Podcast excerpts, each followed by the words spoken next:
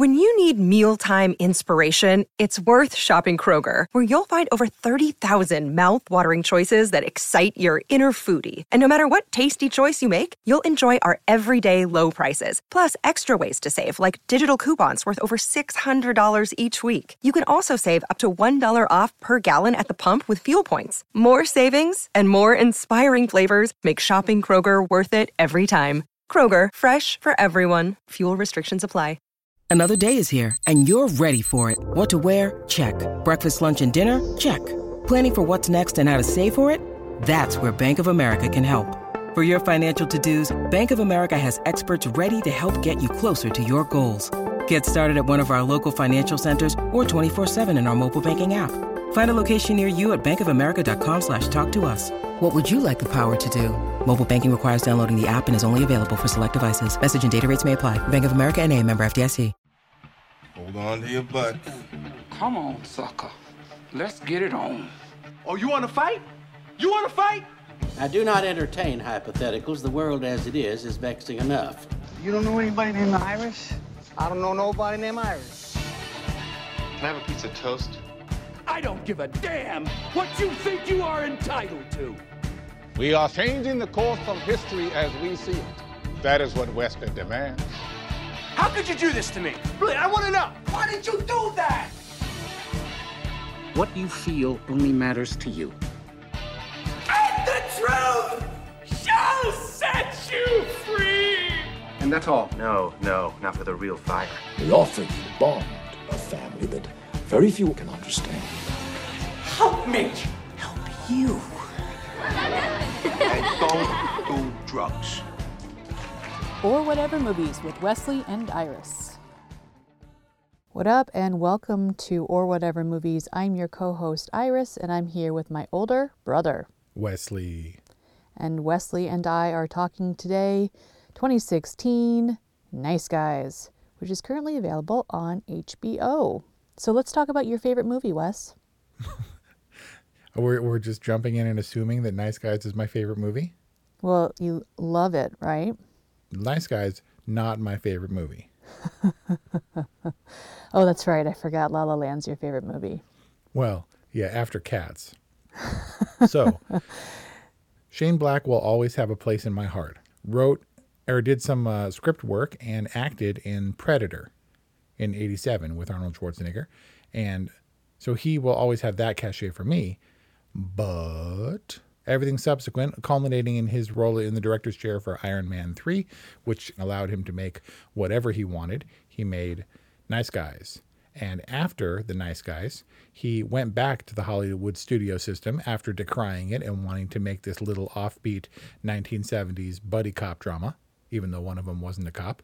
He got in the director's chair for what I was hugely anticipating. Despite my reservations about Iron Man 3, which were justified, he was directing, going back to one of his original properties, The Predator. And I was excited, and it was garbage, and I cringe every time I see the artwork in my files of my own movies because, like books, you can just throw them on the fire if you hate them. I can't erase this permanently from my Amazon library. Library. So I went into the Nice Guys with some trepidation. Not Rotten Tomatoes does have it at 92%. Shut up. Yeah, I'm not kidding. IMDb rather lists it at 4.7, and I think what? these are user reviews. So obviously, we reacted probably similarly to this movie. Well, I don't know if I would assume that. I reacted correctly if that's what you're trying to get at. I mean, don't get me wrong, Fat Russell Crowe is pretty good. Russell Crowe and Ryan Gosling are good. Ryan Gosling's great. Yeah. And so I don't think that there was anybody who dropped the ball in this movie. I think everybody, all the actors, including a younger Margaret Qualley before she came to prominence in Once Upon a Time in Hollywood, were fine. It was nice to see Kim Basinger again. She, her face is a little distracting, but, you know, just age gracefully. Yeah. Yeah. She, and because she chose not to, she's a little stony and um, not convincing as the head of the DOJ or as a mom or as some kind of crime boss. but yeah, nice to see her. I mean, she's certainly no, she's no Vicki Vale. She literally is Vicki Vale. But she's no Vicki Vale in The Nice Guys. Right. But this is Shane Black not doing the big Hollywood movies, but rather doing what he's best at. We talked about Rian Johnson and how appropriate it was that he was doing Knives Out, and Shane Black did Lethal Weapon. He orig- arguably originated the buddy cop genre. Last Boy Scout was different, but no different in terms of the style. And all that kind of culminated in what a lot of people regard his best work of this genre, which is Kiss Kiss Bang Bang with Robert Downey Jr. and Val Kilmer. Brian's comment about Nice Guys was, eh, it feels a little dated.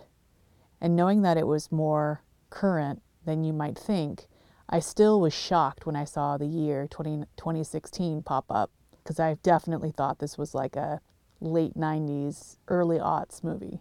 It did feel like that. Obviously, it was set in the 70s, 78, 79, but it really did feel like a movie of that time, didn't it?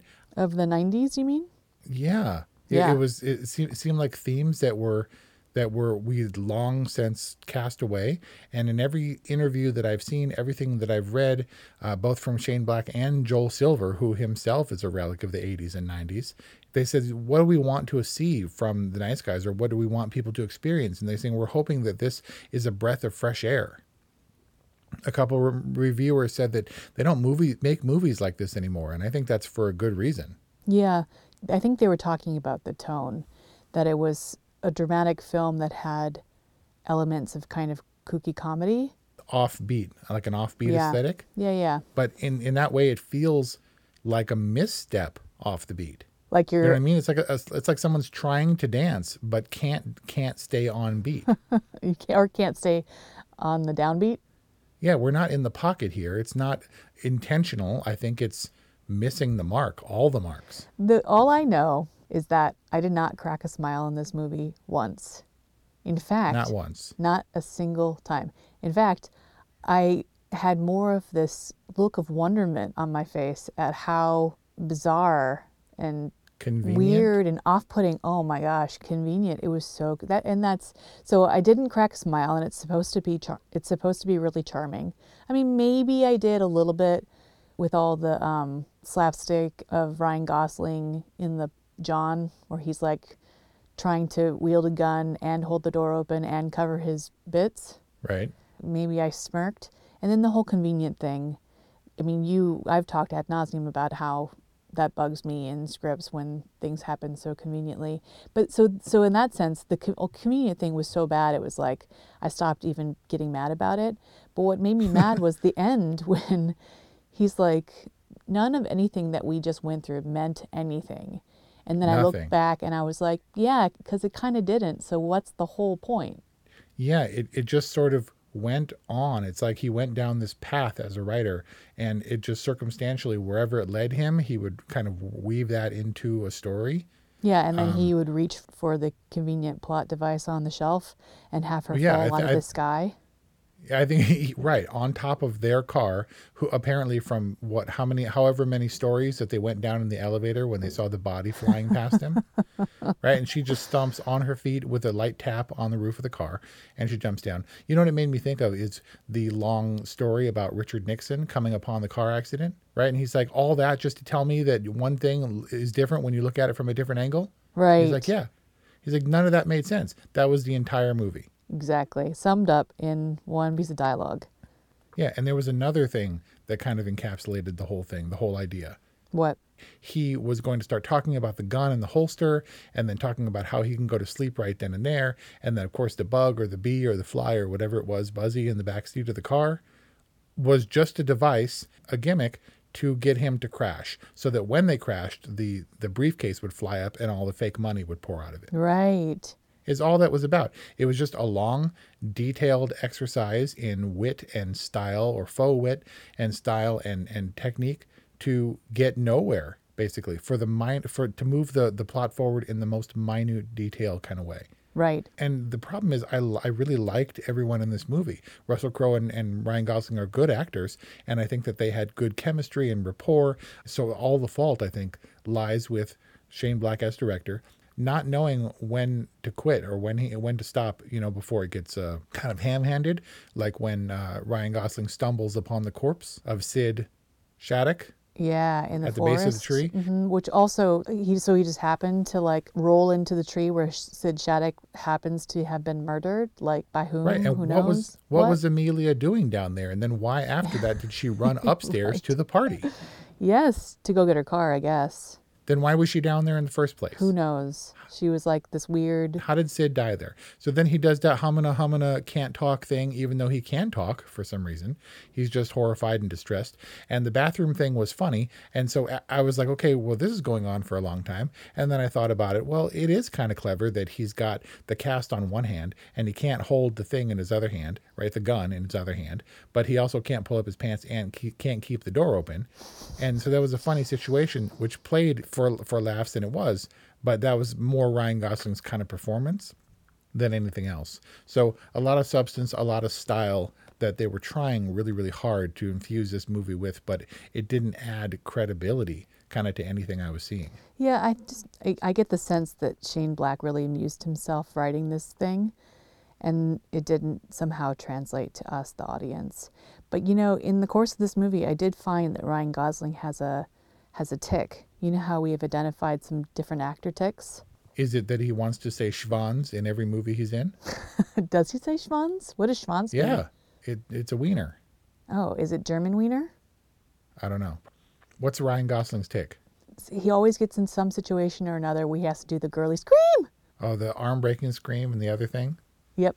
So he does that here. He does it in um, The Big Short.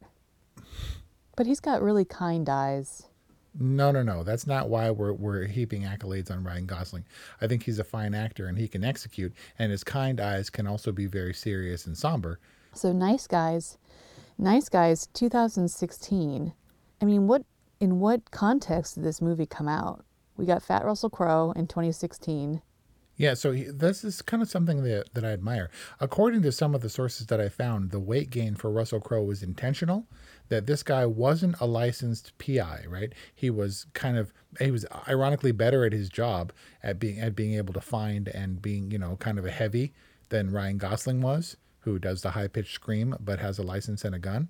Yeah. But Russell Crowe said he wanted this character to be a brawler type, and so he's kind of fat and and kind of a tough guy and fine. I, I don't know that this is the role that he should have gone all methody and gained a bunch of weight for, but whatever. I, I admire what they did in their roles with you know with this film. I thought that they were as as good as anybody could have been. Additionally, strangely enough, this film was shot in Atlanta. Downtown Atlanta stood in for L.A. And of course, we had some LA shots like the comedy store and some of the signage, but it did feel like LA to me, didn't it to you? I yeah, I you could have told me the whole thing was shot in LA and I would have believed it. But I did see the film commission thing at the end. I thought maybe they shot some of the auto show stuff or something there. Yeah, so much stuff is shot in Georgia, and they got that peach logo because you get the tax breaks. But uh, yeah, so I think they did a really good job kind of recreating 70s LA in the same way that Once Upon a Time in Hollywood did. But that also led me to the comparison between this movie and Once Upon a Time in Hollywood. So you were saying when this movie came out, maybe kind of what you were asking was who was this movie for? This would be uh, an example of what Shane Black is known for and loved for, because Iron Man 3 was one of the lesser Marvel movies, in my opinion. The Predator was just terrible. And so those are his big budget Hollywood directorial opportunities. Whereas this is his sweet spot, his niche. It's just not my niche. Honestly, there are a lot of people who love this movie, and I am never going to be one of them. Yeah, its charm fell flat for me. Can we talk about the daughter, Holly March? Yeah, so that's another Shane Black convention. It echoes Kiss Kiss Bang Bang, I think. It echoes uh, The Last Boy Scout, where the daughter was present in every scene, put in harm's way repeatedly, wisecracking. It was just, yeah. So this is tropey for him because she seemed awfully involved and awfully present. Yeah, just get her out of there. Right, and he tried to, like he's, you know, he shipped her off in the taxi and but he, you know, he should know by now that she's crafty and she's going to find her way back into it. It's like when she was at home with Mr. Bob or what's his name? Bad Bob. Oh, uh, Joe Schmo. jo- John Boy. The John boy. Yeah. So when she's at home with Mr. Bob. When she's at home and John boy shows up, I just felt like that was gross oversight and neglect. Dude, so Healy was told by the guy dying in the street who conveniently got hit by a van, which also then conveniently drove away, so we didn't have to deal with all that mess. And then he said John Boy is going to kill that other cop and his whole family. Yeah. And Healy was like, Well, that's interesting information that I'm never going to pass on to anybody, That's even though I've been around Holly a bunch and am never going to communicate that she might be in danger. So that when John Boy shows up at the door, I'm like, Well, man, maybe this could have been avoided if anybody had communicated anything about how this kid might be in danger. Right. Or if they didn't leave her home with the target of the whole conspiracy. Oh. But that didn't stop Russell Crowe from being saved and moved by Holly at the end, where she brings him back to his sense of humanity and he declines killing so and so. You mean when, when she was on the roof in front of the fight to the death between the bad guy that tried to kill her and Russell Crowe, who had already killed a bad guy by choking him to death? Why was she there? Why was she there? And I I I swear I swear to you, there were some action scenes that were thrown in randomly just for comic effect. Hey, it's Kaley Cuoco for Priceline. Ready to go to your happy place for a happy price? Well, why didn't you say so? Just download the Priceline app right now and save up to 60% on hotels. So, whether it's Cousin Kevin's Kazoo concert in Kansas City, go Kevin, or Becky's Bachelorette Bash in Bermuda, you never have to miss a trip ever again. So, download the Priceline app today. Your savings are waiting. Go to your happy place for a happy price. Go to your happy price, Priceline. This episode is brought to you by Shopify. Whether you're selling a little or a lot, Shopify helps you do your thing, however you cha-ching. From the launch your online shop stage, all the way to the we just hit a million orders stage. No matter what stage you're in, Shopify's there to help you grow. Sign up for a $1 per month trial period at shopify.com slash special offer, all lowercase. That's shopify.com slash special offer. In just like the whole sequence of the hotel showdown, I think that there were some random shots that were inserted into the sequence that were of people fighting or getting shot that had nothing to do. Like it was completely non sequitur action just to add to this whole comedy rando tone that Shane Black was trying to cultivate. Like that whole scene felt very disconnected, very. Do, do you, you know what I'm talking about? They were just random people fighting and punching each other, and we had no idea who they were. I'm not kidding. I was pretty checked out by then. I mean, I was paying attention for plot points and stuff, but I don't. So I don't recollect anything offhand that I thought that might have been shoehorned in. I was trying to kind of keep a hold on it and to sustain my interest because all the stakes were gone at that point. I will say that this movie did unfold in a way that it came together, even though it seemed like disparate themes and just randomness. But you know the uh, the the pink notepad or whatever thing all came together. It was all connected in good detective work. Uh, the daughter being seen through the window, everything kind of coalesced and then came to nothing. Well, Because they didn't get the movie right. They didn't. They didn't ultimately shed light on the automobile slash smog conspiracy. Well, I don't know. It just felt like that was a that was a theme that was shoehorned in to give it sort of more weight. You know, it, it, this is connected to this, and and it's not just a one-off crime. Well, they definitely they played it up throughout. All of the establishing shots were like haze in the distance and and weather reports saying people should stay indoors and I don't know incessant smog smoking or something. Yeah, smog protest. Oh, So that I mean, it, it was definitely and deliberately planned. I mean, maybe each of those elements were shoehorned in, but nothing ultimately came of the automakers conspiracy, right?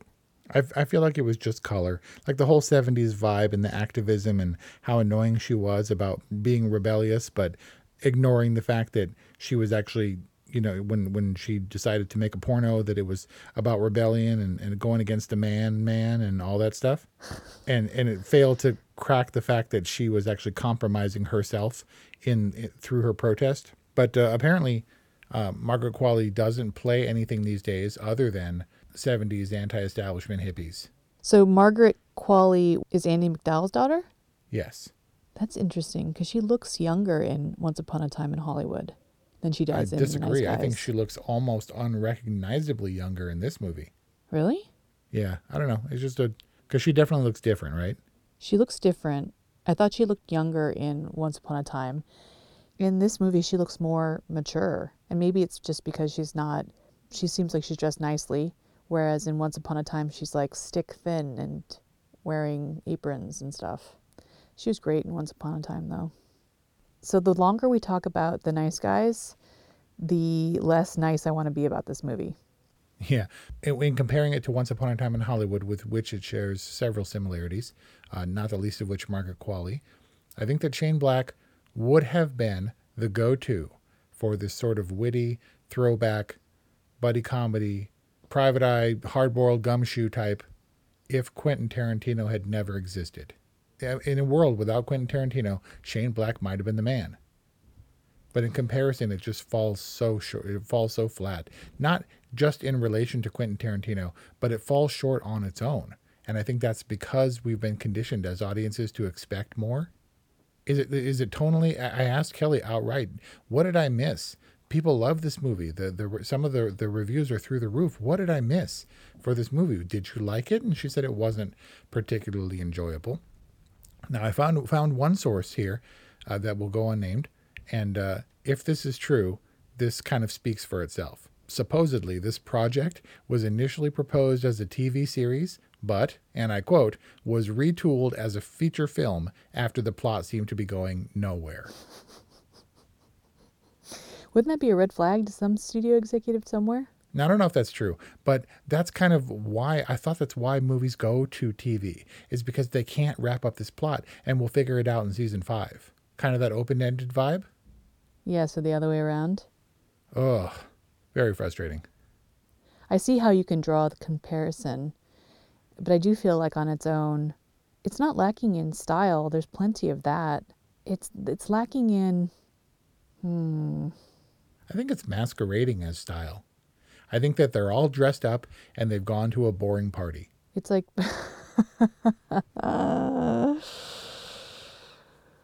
That's pretty good. All the music is there. Everything is just no one's having fun. Everybody is trying to be the cool guy in the room and nobody is. And this movie had good songs in it. It didn't deserve some of these great songs. Yeah, no, I, I think it was this idea of cool that's not really a part of what we're doing anymore.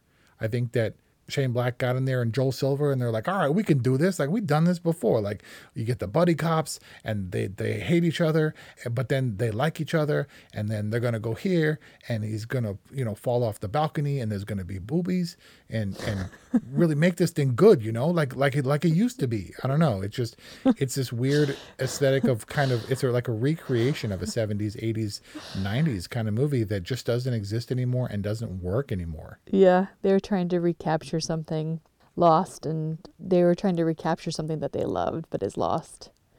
And there's a larger discussion why Tarantino, when he does those things, the 70s throwbacks, the blaxploitation, those kind of movies, where it works for us in a way that this movie just doesn't. Well, yeah, yeah, he had he does have a pretty deft way of making it palatable for the masses. Yeah, therein lies the mystery. It seems like all the pieces are in place for this to have been a good movie, and many people regarded it as such, but it just never worked. Like you said, never cracked a smile, and any slight, you know, redeeming things that I admired just got obliterated and washed away by the, the tide of of Unicorns? not monotony. No. Meshuggah. And again, nothing against any of the actors, including the including the uh, the daughter. I thought everybody was fine. They just they they weren't given the correct things to do for it to work. Did it strike you as weird at all that in Russell Crowe's evolution as a character, he goes from abstaining to drinking again and is almost kind of applauded for it by Ryan Gosling? That's well, that's what these guys do. Like like the great writers, they always drink. The alcoholism is like a hallmark of a great artist, right?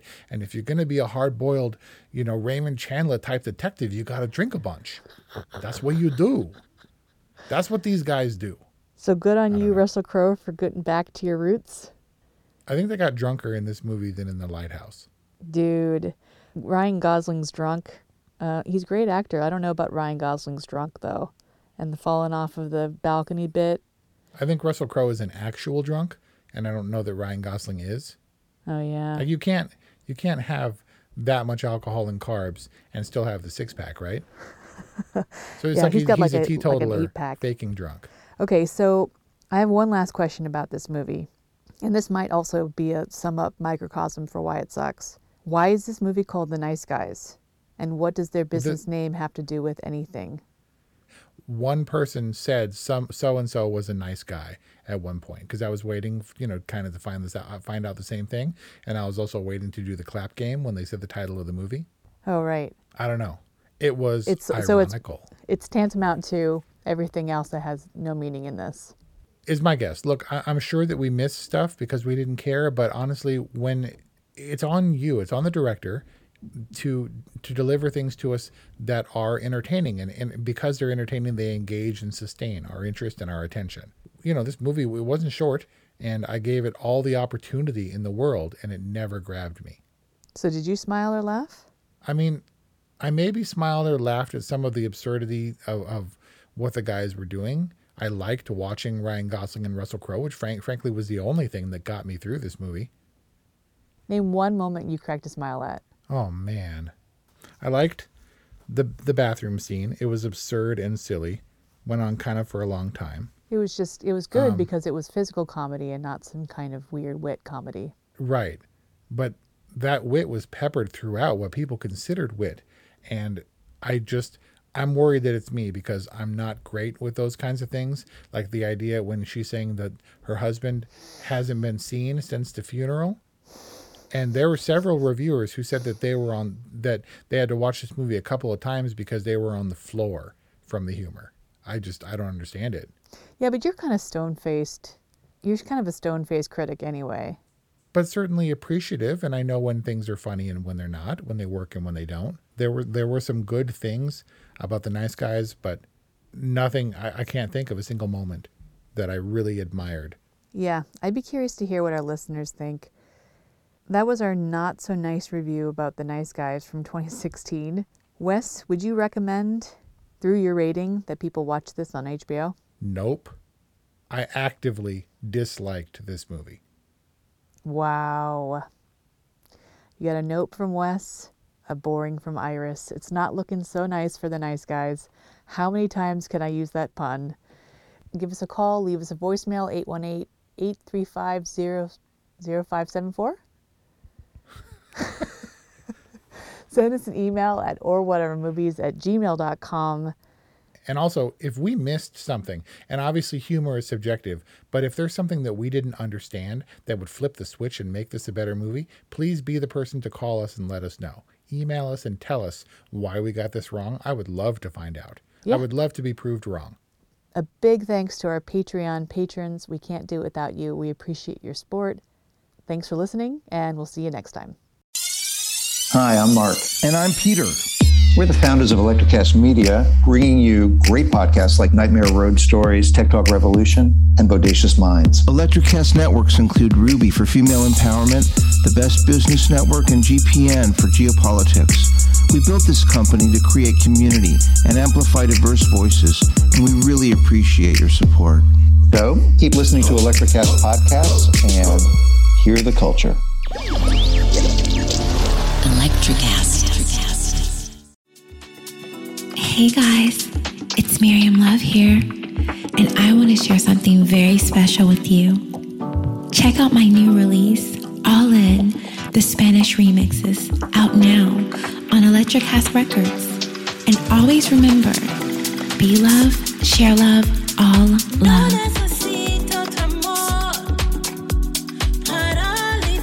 Available now wherever you listen to music.